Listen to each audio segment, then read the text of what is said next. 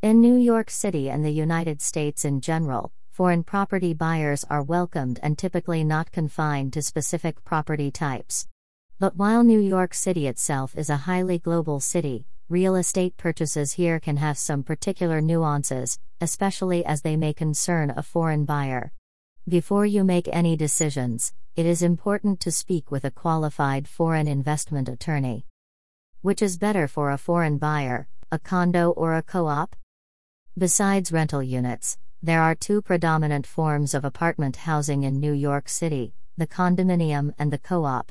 While condos and co-ops are similar in structure, they each have differentiating characteristics. Condos.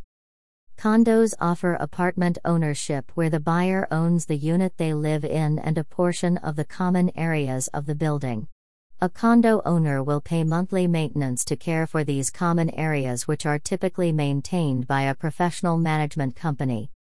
Co-ops. Co-ops are also apartment dwellings, but unlike condos, the building is owned by a cooperative housing corporation, and the buyer buys a share in the corporation with a proprietary lease on the unit rather than owning it outright. Other challenges for foreign purchasers. When a foreign purchaser is looking for financing for a property in New York, they will not have access to conventional mortgage financing for their purchase.